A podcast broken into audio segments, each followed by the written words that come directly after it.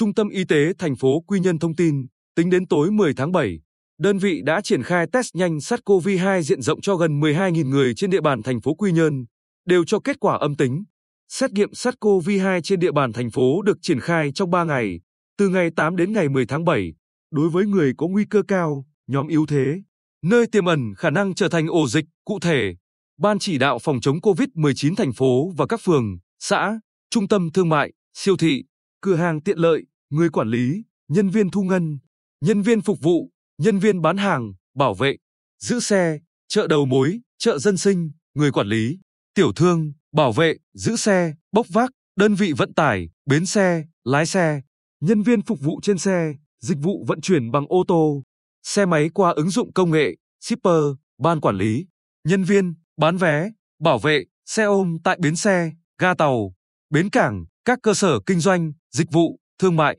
lĩnh vực có tính chất tiếp xúc nhiều như tài chính, ngân hàng, điện tử, điện máy, văn phòng phẩm, tạp hóa, dân cư sống tại các trung cư, người lao động tự do, xe thồ, bán vé số trên địa bàn thành phố, ngư dân, thương nhân, người lao động tại cảng cá, chợ đầu mối thủy sản tại cảng cá Quy Nhơn. Trung tâm Y tế thành phố Quy Nhơn đã triển khai xét nghiệm tại 36 điểm,